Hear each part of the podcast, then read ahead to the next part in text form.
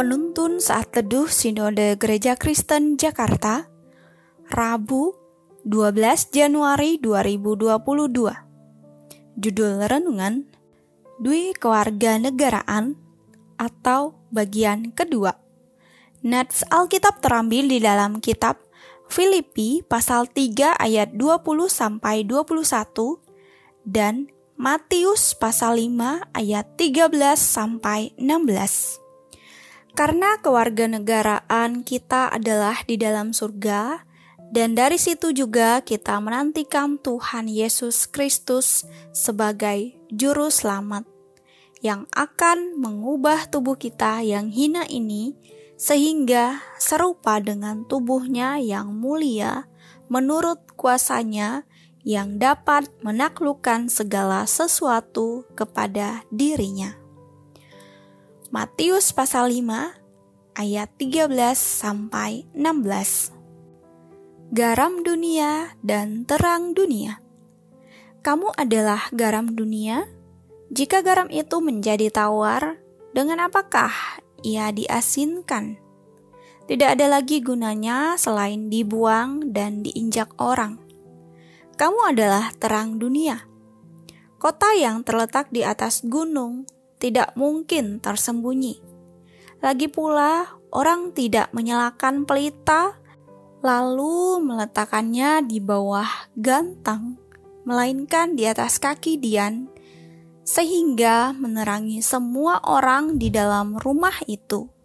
Demikianlah hendaknya terangmu bercahaya di depan orang, supaya mereka melihat perbuatanmu yang baik dan memuliakan Bapamu yang di surga.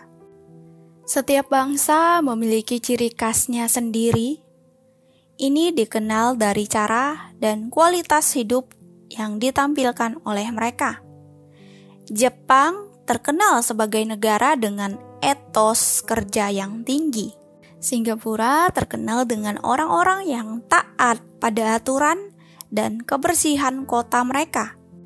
Filipina terkenal dengan western-mindednya atau kebarat-baratan dan Indonesia terkenal dengan adat dan sopan santunnya.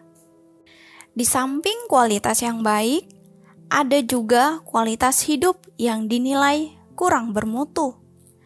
Karena kemandirian yang tinggi, orang Jepang dinilai amat selfish.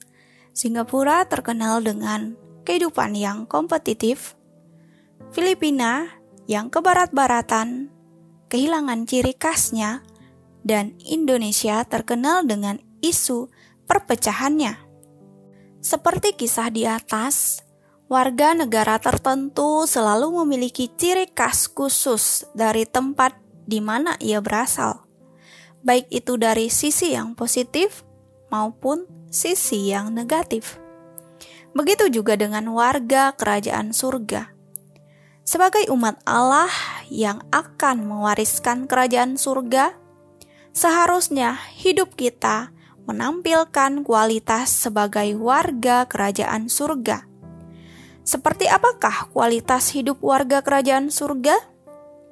Teladannya adalah Yesus Kristus.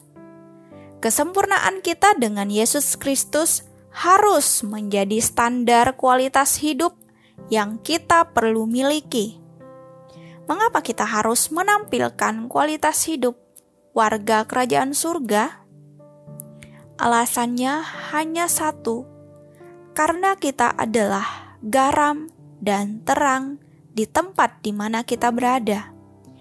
Dengan memiliki kualitas hidup seperti Kristus, orang belum percaya akan melihat Yesus dalam diri kita dan menjadi percaya kepada Allah. Pertanyaannya, sudahkah Anda menampilkan kualitas hidup warga kerajaan surga? Bagaimana menjadi berkat? Dengan menjadi asin, bukan di tengah garam, dan menjadi terang, bukan di dalam terang. Amin. Terima kasih, Tuhan Yesus memberkati.